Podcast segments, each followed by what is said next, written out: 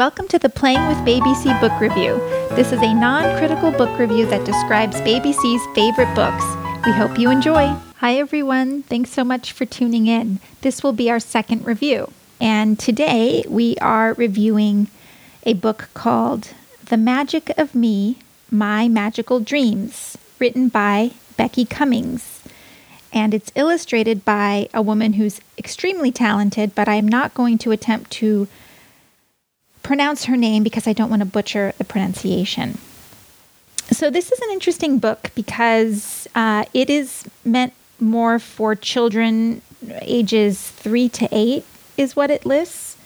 But when I was looking for books, I really liked the description uh, of the book and the photo on the cover of the book, which it's sort of this blue green background, and there's two very happy children with a little monkey in a fake cardboard airplane on the cover. And I think that Baby C likes this book because of the illustrations and just the really beautiful faces uh, that he gets to look at. And what I like about the book is that it's all about encouraging your children to dream about what they want to be. And I really like that the author, who I believe self published this book, worked with children, and there's some tips on speaking to children when they become the correct age about their dreams and how you can help them foster their dreams in really practical ways, like having them draw them on paper and putting that paper up on the wall. So I really, really love that about this book because I feel like I need to be told how to do a lot of things with children and with baby C, and I and I really appreciate any tips from educators that I can get. So the book sort of follows the format where there's a question written for the child to ponder and then a few answers that they might want to consider. And the illustrations sometimes follow the examples given and sometimes don't. And I actually really like that about the book. I think that that is imagination and that is how I want Christopher to think, you know, let him think outside of the box. So I won't spoil the book, and I don't believe I am able to legally read the book without getting permission, which I haven't done.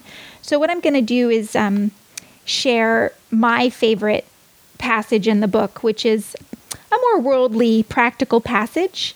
Um, but it says, How will you help the world someday? Feed the poor, help the sick, or donate your pay.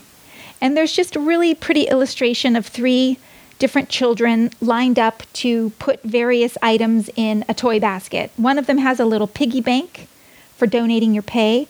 One of them has some soup for help feeding the poor. And one of them has a bunch of bowls stacked up with spoons. And there's a lot of other fun pictures in here, like a little boy surfing, and a monkey is surfing doing a handstand, and a little mouse is skydiving, which I think is really fun.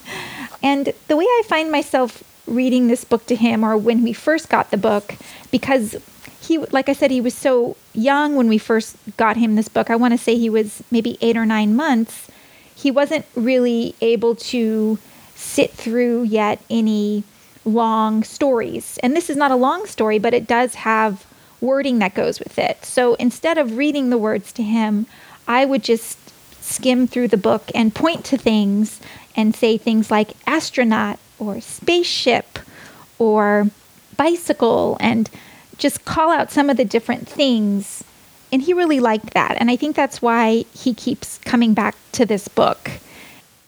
And then in the very back, what's really fun is there is a place where you can paste a picture of your child, and it says, Special as can be. This is the magic of me. And then you put their picture there. Now, I have not done that yet because what I think I'm going to end up needing to do is purchase another copy of the book because I did buy this book for him before he really knew how to be gentle with books. And this is a hard cover, thin paged book, like a, a typical book. But I actually really like the size of the book. It's, you know, Christopher tends to gravitate now toward different sized books, and he likes the bigger books with the pages he can turn. And like I said, when we first purchased this book for him, he was still learning how to turn pages and how to be gentle with them. And one of the pages, unfortunately, has ripped, which I'll need to tape. But I will need to purchase another copy of this book and personalize it once he gets to be a bit older because I'm sure it will be destroyed by then. But I do want to share that we did buy Christopher a lot of board books when he was younger, but we also bought him books like this so that we could teach him what it meant to respect books and things and to be gentle with the books as he was turning the pages because he is a little baby and sometimes we're reading and he wants to do something else or he gets frustrated and he reaches for the book and he'll sort of tear it. And I don't reprimand him. I just tell him gentle we have to be gentle with books. We have to treat them well and he has over time soaked that in and there are toys that I let him throw around and do whatever he wants with so that he does know the difference between the two.